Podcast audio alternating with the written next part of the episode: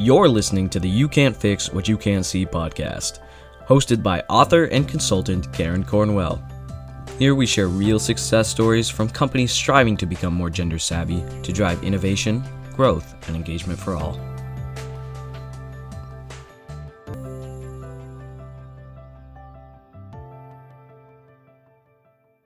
Today, I'm talking with Alan, and he's the CEO of Sage Glass, uh, which is a subsidiary of Saint Gobain. And we are talking about um, all the wonderful things that his company does to empower women and to get them working harder and better in the workforce today. So, Alan, how much time do you spend talking about the people side versus the business side? You guys have some very interesting policies but but i wanted to i just wondered how, how much time do you focus there versus you know there are many business issues i'm sure that you have to untangle but how do you split your time? Yeah you know putting a percentage on it is quite it's quite tough. It's really very dependent on circumstance but i would say on any given topic, I, am mainly about the people side of, of something, whether it is the relationship that we're building with a potential customer, it's the person, whether it's some difficulty one of our team members is having, it's the person, whether it's the selection process for bringing someone, we're hiring the person. Um, I, I, I would say I spend the vast majority of my time is about the people within the business. And I don't mean the nice side of it, you know, like writing a birthday card or recognizing their anniversary. That's that's the a, a personal side of leadership. More about how do we take our business in that direction to reach those goals? What are the skills? What are the attitudes? What are the behaviors? Therefore, what kind of people? How do we train our people? How do we develop our people? How do we plan for succession in our people? How do we become the organization in five years' time? How do we start that today? It's all it's all about people. Um, even when you're on a difficult job, you know, we we sell a construction product at the end of the day, but it's a very dynamic construction product. It's very new. Um, so you're you're even then working on how do I convince, how do my people convince their people that this is the right price? It's people. It's not data there's the data sheet for the product. Bang. I ain't going to sell any of this. When you last bought one of these things, did you buy it because of the data sheet? No. If you did, you bought the wrong phone because this is not a good phone. That makes it a good phone because of all the interaction sides of it. The fundamental technical data sheet isn't good. So people is the biggest part of the business. And I'm not saying that because this is a podcast with you and it's about people. I'm a real believer that the numbers in a business with the right strategy and the right people executing the right culture, the numbers are a secondary measure, not a primary measure of how the company's doing. If I want to influence next year's numbers, I don't look at the spreadsheets. That's a look back. I'm looking at everything that we as people will do, whether it's training operators on the shop floor, bringing in new operators, adding a shift, building a plant in Europe, enhancing the business development team, getting HR, Paul, it's, it's all people. Awesome. Alan, you've done some pretty amazing, and I'm going to go to the numbers, some pretty amazing shifts in your numbers in terms of the number of women I think uh, 33% mm-hmm. comes to mind, which is if you look at technology companies here in Silicon Valley, their percentage of women looks more like 15, maybe half of where you're at. And so you made some, I think, some very strategic decisions that you were going to increase the number of women on your leadership team. So do you want to talk a little bit about that and tell us, you know, why you did it and and what happened when you did it? Because I'm sure that not everybody on the leadership team just jumped on that bandwagon and said, "I'm with you." You know, it, that part of it maybe wasn't as difficult, and I'll come on to that in a second. But I, I'm a practical guy. I'm a Scottish working class guy, and then I'm a scientist, and then I run manufacturing related products. So I'm quite practical. So I look at it really simply. I need to have people in my organization in order to grow around the world. if I'm going to only fish in the pool of men, I've just decided that I'm I'm going to lose 50% of the potential team members for this team. So I look at it purely practically. I'm not looking at it as a numbers game, as a diversity game. I'm looking at it as I need the following people, skills to grow this company. And if I only fish in half of the pond, I'm making my job an awful lot more difficult. Number one. That's why I, I look at men, women, 55 year olds, 21 year olds, black, white. That's why. Why would you reduce the pool in which you fish in? In Sage, we've got 21 different languages spoken in our company. Some organizations might look at that and say, oh my God, that, that's going to make it really complicated.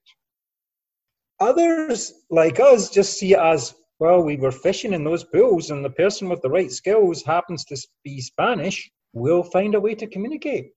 And we do. First and foremost, yes, we set some goals because without goals, you never get there. But it's really about the skill sets out there. Know, I'm going to offend some of the men here. You know, women work harder. They've got more to prove. Now, that's not why I go out there and, and, and, and look to set a rebalance, but you know, the, there's there's less of this. It's not my job in that aspect of it. But first and foremost, the you know fish in the pool where there's more fish, um, and and bring them in, and then then it's self perpetuating.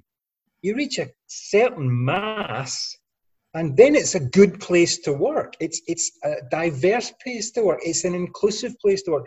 Not because you're telling everybody it is, because it is.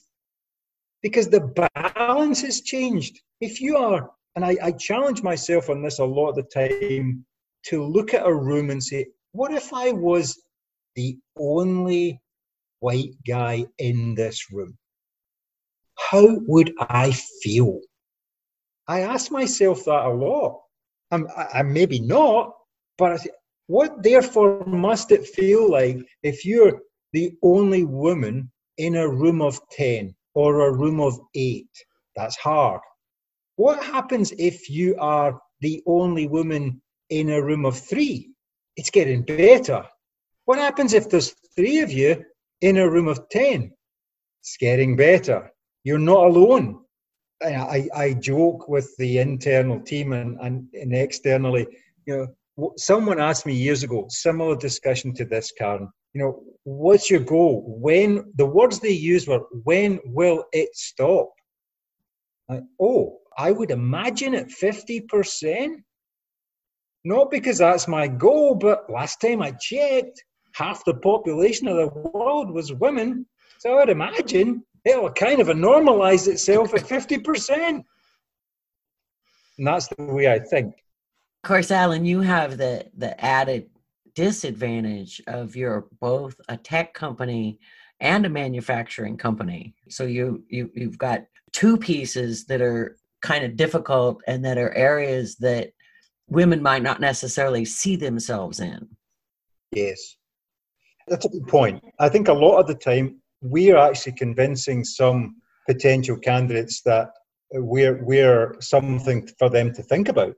And and again, initially, when you're trying to attract a good engineer who happens to be female uh, into your manufacturing, you've got to sell the company. You've got to sell manufacturing. You've got to sell the culture that you're trying to create, and you've got to bring in a person who actually is saying, "I want to be part of your change." I am not going to be put off by the fact that my journey will be a little bit more difficult than the next woman's journey and the next woman's. And you, we quickly bash through that very, very quickly. But I think on the question of attracting females to manufacturing and to tech, yeah, if you bog yourself down on that and you'll almost keep telling your potential candidates that they shouldn't work for a company like you, I, I, it doesn't really matter what we're doing, um, whether it's a high tech and it's manufacturing. We talk about the culture, we talk about the behaviors, we talk about the values of the organization. we try and see, well, do your values align with ours? Don't try and make them up. Here's ours. Bang. That's the way we're trying to behave. And I'm not saying that's the way we behave, that's the way we're trying to behave. behave. Does that align with what you want to do and how you want to feel? Because you'll fit perfectly. And these values are on the walls. You know, years and years ago, in a previous company, when I did the same thing, we put the values on the wall. A few of the leaders said, Why are you putting them on these nice plaques? You know, because they're going to change. I said, No, no, no. The values are not going to change. The goals are going to change. Yes. But the values aren't going to change. And that's why we've got to get these right. And Saint-Gobain has principles of conduct and action that guide us. So it starts with the basics of we will respect the law. Wow. And you've got little companies, and I, I compete against uh, you know smaller startup companies, and they might say, well, of course you're going to respect the law. Really? If you've got 200,000 people working in your company, don't you think that we should absolutely state that? Because deep down in the organization, someone could think they're trying to do the right thing, to win an order in a particular way, and we're saying no. You Can't won't violate. You know that's a that's a value. It's not worth it. We're not that company. So the values are clearly stated, and then it helps. Uh, you know, we just attract good people. And and then we once we've got those good people, you've spoken to some of my my what I good female members of the team. They advocate the company. You know, it's a good place to work. You know, I, remember hiring Namrata, who we both know well. And I told her, I said, I'm going to use the wrong word here. I've been stalking you for three years. I wanted you in this company. And now I've got to convince you of the values of the company. Uh, because you can help me with the change. You can help me get to the next level. We've gotten to, you know, this level of engineers, this level of scientists, this level of managers. Where I'm struggling is the executive level, um, and I need more. And I'm and I'm now going outside. I, I can't promote it from within because I don't have the skill set I'm looking for. So I'm outside looking for executives who are female but who do an amazing job. And I had a discussion. I'm rambling a bit here, Carl. No, it's okay. I so I want to know how you stalked her. It's a small world in electrochromic glazing, so you can see when you know, a competitor wins a particular job, and you learn from the company that you lost the job to. Oh well, you know, person X at your competitor was really quite impressive in doing X, Y, and Z. Okay, you hear about person X once then you hear about person X again, then you hear about person X again, and you begin to think, well, that person's really, you know, not just winning the work. It's not about going in and stealing someone from a competitor. It's that person's really got some interesting values. Now, Saint-Gobain has a lot of integrity around recruiting and hiring. When Namrata worked for our competitor, I was not allowed to talk to her, even if I wanted to. And I know that as a leader. It was absolutely no. No, Namrata chose to leave that company and she went to another company. And I, I'll tell you what exactly what I did. I called legal on the day I heard she had gone. I don't know if that was the actual day she'd gone or if it was a month later or whatever, but I heard she was with this other company. And I said, Namrata's no longer with company X. How long do I have to wait before you'll let me talk to her? And they said, oh, you, don't really need to wait. Um, a year would be good. Diary, a year. That's the way I work. Ping! Namrata Vohra's available. You can talk to her. So it's awesome to see someone in your position that you know is going out and looking for exactly what they're what they want and then you know waiting waiting until they can go get it yeah I, I, don't i hope it's not that awesome you know that that's terrible you know it shouldn't be awesome it should be what we do you know I, I see relationships in companies. Not this is a bad analogy, but forgive me for a second. You, don't go out and marry the first person you like. You learn a lot about them, and you don't then just compromise on someone else because it's a little bit more difficult to get the person that you've really fallen in love with. And I, please, that seems a bit weird now that I'm talking about Namrata. But Namrata was the goal in terms of a piece from a professional perspective, from a values perspective, from an effectiveness perspective. And actually, we weren't just taking something that she'd done from another company. What I saw in Namrata was a future leader. Her existing company didn't see that. So I feel apt about that. They saw her as a very good individual doing what she was doing, but not as a VP.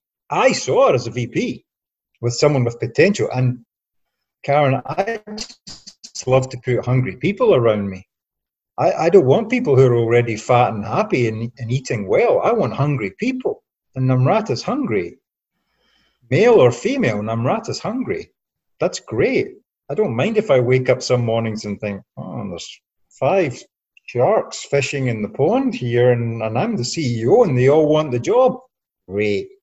it is so good to have choices. Yes. It's not about any individual. This is this is a wonderful challenge, and leaders, the leaders that get recognised are egocentric maniacs who it's about them, and, and that's a, an evocative statement the leaders who should be getting recognized are the humble ones who don't want to be above the radar. They just want to do what's right for the company. They want to do what's right for the group. They want to do what's right for their people. Those are the leaders that we should be doing more research into finding instead of the the ones that hit the pinnacle and really don't deserve our recognition because it's about them. That's true. It really is. It really should be about the company and where you can, not just what you can get out of people, but where you can take them because you can take yeah. them to marvelous places that that they never dreamed before. Yeah, and they can take you there too. Well, and that's true because I did hear, you know, after you hired Namrata, then she turned around and hired uh, Monique, right? You started a a funnel into the company of super talent, if you will. So it's a matter of getting it started. And then it, like you said, it can be self perpetuating. But your leadership team, when you started doing this, did they all jump on board? Or did you have some people that were, whoa, wait a minute, you know, uh, what are we doing here? Why are we doing this? Should we really be doing this? I would say that as a group at the time, there was no open or significant resistance to you know more women coming into the company that was something we all bought into was more on you know l- let me take an example uh, with someone we maybe brought in from a competitor male or female the resistance might more have been about well we don't want to become like the competitor why are we hiring this person we don't want to become like them we want our own identity so there was a fear of uh, of that. There was a resistance to some of that. But I have to say that the leadership team and the values that we had, there was no, and I've not seen any pushback on us trying to be a more balanced and a more diverse company. Everyone's very much genuinely bought into that. You know, we, as I said earlier, we've got multiple nationalities. We've got a wide range of ages in the leadership team. You know, and when it brings new challenges, you know, Namrata and I were just on a call earlier today, and she's got young children. I can't remember what it's like to have young children. but that's the diversity that we have. This is good. She has problems in COVID right now, but managing her kids in school, that helps us to realize that a big chunk of our organization is young with children. So it's not 55 year old guys who are very privileged and their kids are off doing their own thing, thinking, mm, I can't remember what it's like to have a kid. We've got the balance. We've got different nationalities, the two sexes, different races, different ages. This helps with the balance. Uh, and it's not just the the bullshit, superficial, yeah, we must be more diverse. We're more diverse because it helps us genuinely manage and lead a business which is diverse. Simple. What do you personally do to support the women in your organization? I would say, again, back to this humility thing, I'll give you my perspective, but that's an answer that better comes from them. It, you know, what they think I'm doing that has been helpful to them. I mean, to me, it comes back to this. I just I don't treat them differently.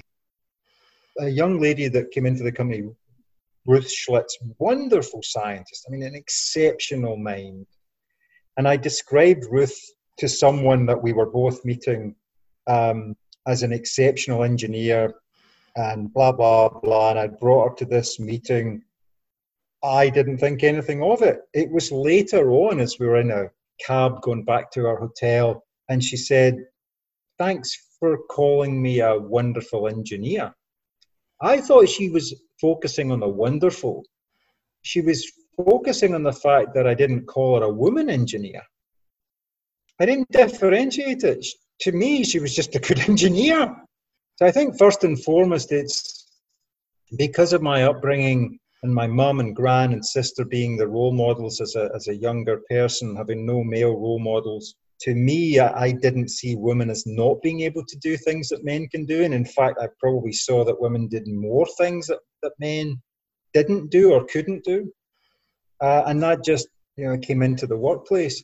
It was oddly reinforced years later by two good managers who even even back in the 90s you know managers at a high level who were female and they were the best managers i'd had up until that point so i wasn't calling them out and say oh i had a good manager who was female i, I was in the two best managers i've had were these two women and it was this balance that they created around the logic the goals the people the feelings eh, that I wasn't getting under male management, which is much more ego driven. You know, one one person wins, another must lose.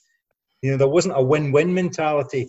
So it all just kept building in that way. So I hope what I do today is is anyone in our organization realize it's about their skills and their talents and their intellect and their values and their behaviors, regardless of whether they're black or white, male or female. Those are the things that I value and I hope the managers value. And again, it's what we're trying to be, it's what we're aspiring to be, it's not what we are.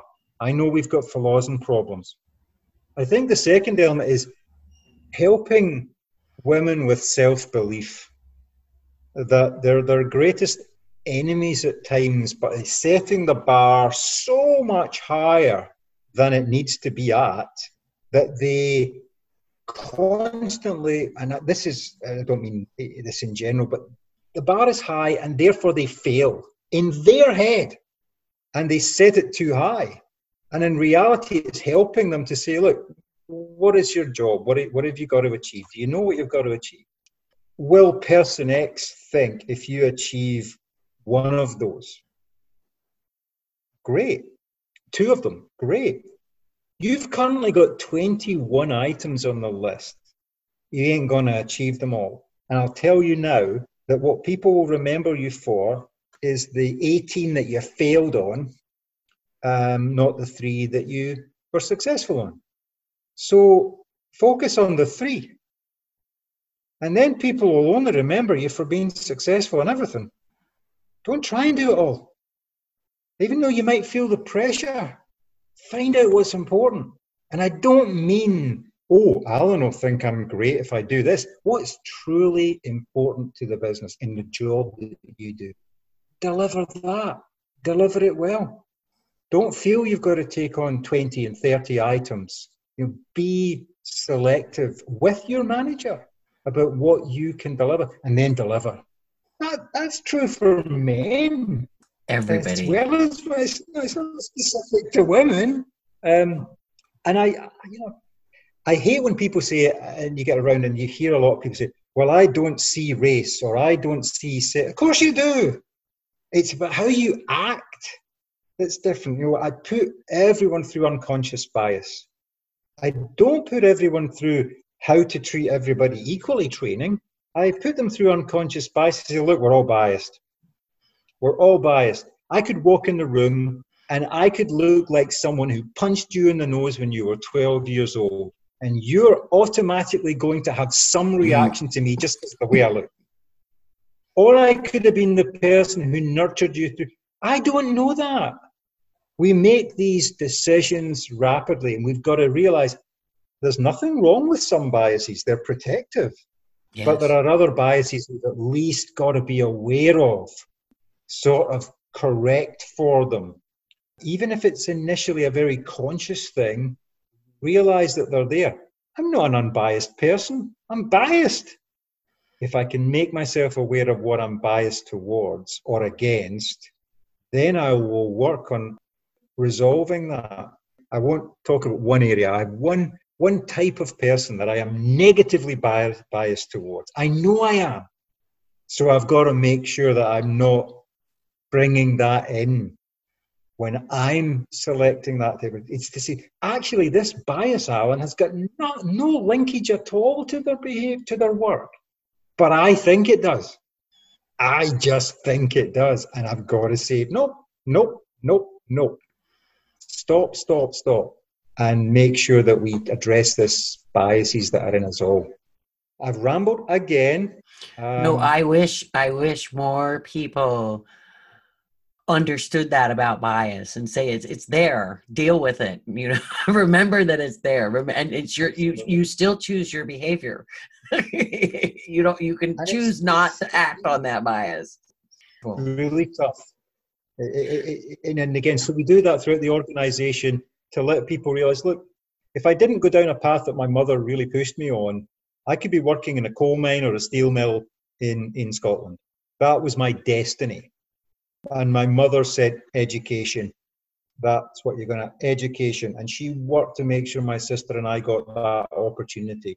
And therefore, it changes my life. So every time I'm looking at someone on the production floor in Faribault, Minnesota, or uh, Aniche in France, or you know in Poland, I'm not thinking, why well, just a little operator from that town. I'm thinking maybe didn't get the opportunity.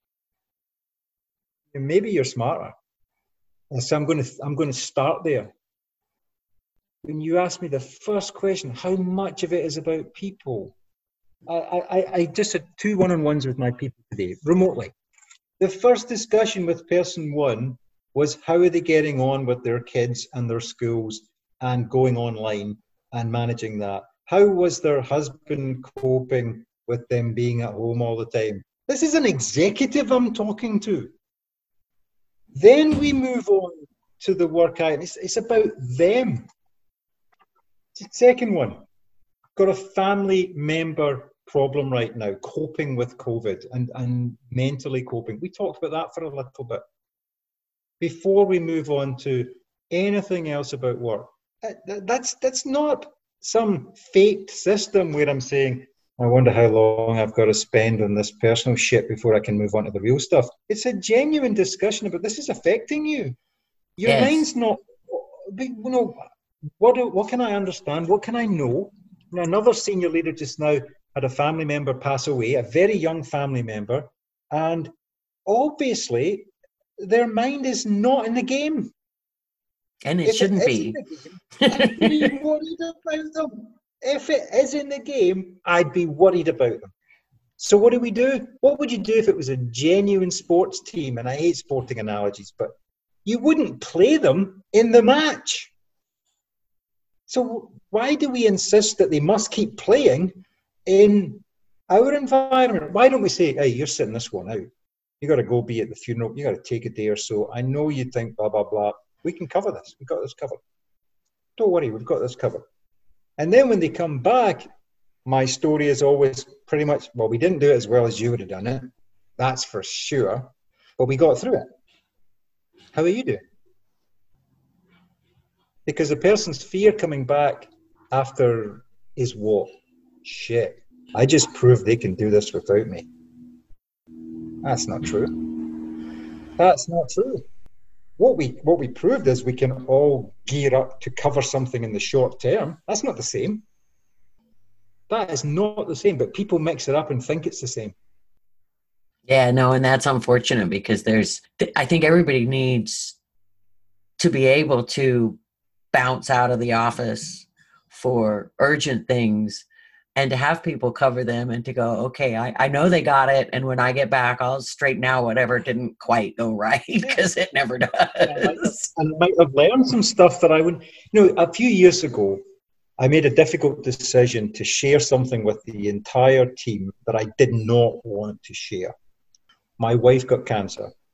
And I knew that I was going up and down. And I did not want anybody in the organization thinking that that up and down was because of them or because of the business. You see the CEO wandering around with his head in his lap, you think, oh my God, there's something wrong with the business. The numbers are bad.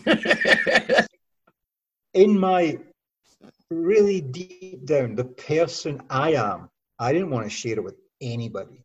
It's none of their business. The leader that I am owes it to the people to say, look, don't worry about the way I might be looking and feeling. It's a difficult thing for me to go through, and I want you to know about that, but I'm not looking for you to come and ask me how I'm doing and all that. I'm no different from anyone else. We've got a strong team. The team is us, not me, not you as an individual. We're fine. But I'm just telling you, this is why you might see me not looking my normal self. This is why I might not be as inspirational as I should be every day.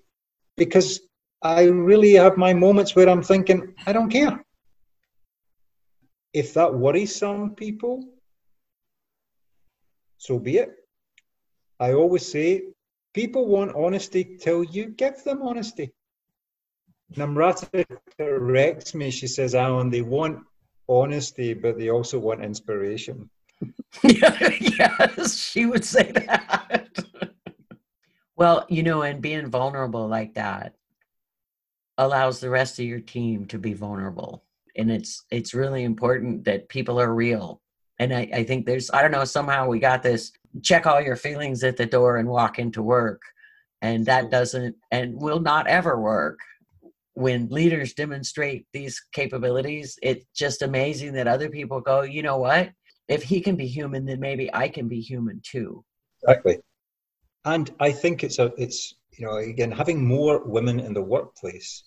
This is a, another advantage to the diversity. Women are better at showing vulnerability and not fearing the repercussion of it than men.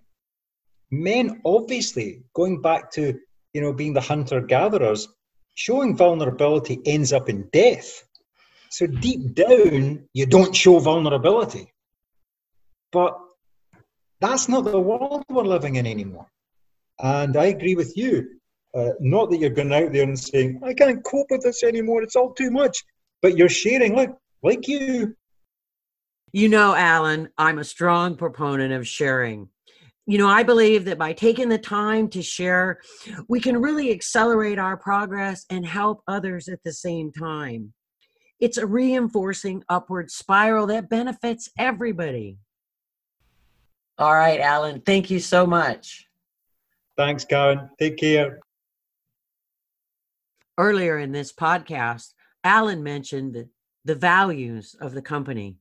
You might want to take a look at these. So I have a copy of their values on a PDF on my website under the resources section. Make sure to go there and get a copy. I think you'll be very enlightened when you do.